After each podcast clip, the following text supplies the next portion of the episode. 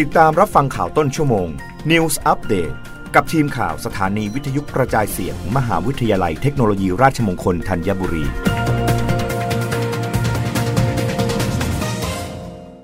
รับฟังข่าวต้นชั่วโมงโดยทีมข่าววิทยุราชมงคลธัญบุรีค่ะอธิบดีกรมควบคุมโรคชี้การฉีดวัคซีนโควิด -19 เข็มกระตุ้น ป้องกันป่วยหนักและเสียชีวิตในระดับสูงกว่า 80%ได้นานถึง 6 เดือน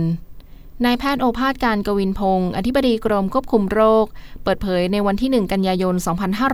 2565 ว่าสถานการณ์โรคโควิด -19 ของประเทศไทย ยังมีทิศทางลดลง ส่วนการฉีดวัคซีนโควิด -19 ความครอบคลุมเข็มแรก 82.3%เข็มที่ 2 77.2%และเข็มกระตุ้น 45.6%โดยผู้สูงอายุ 60 ปีขึ้นไป ฉีดเข็มกระตุ้นได้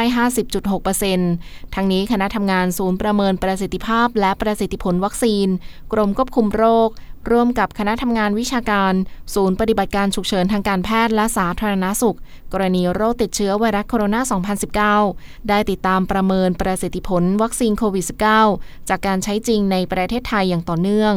โดยผลของการใช้จริงในช่วงเดือนพฤษภาคมถึงกรกฎาคม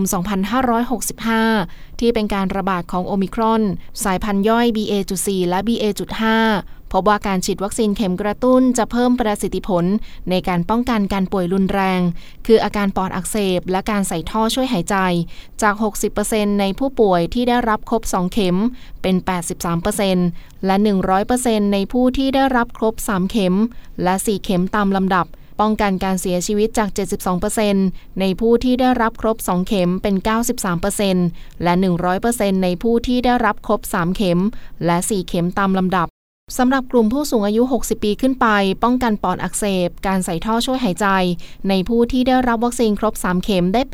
80%ต่ำกว่ากลุ่มอายุ 18-59 ปี ที่ป้องกันได้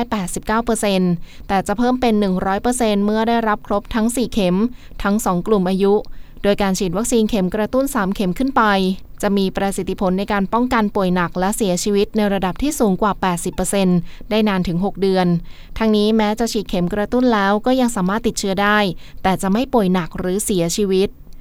รับฟังข่าวครั้งต่อไปได้ในต้นชั่วโมงหน้า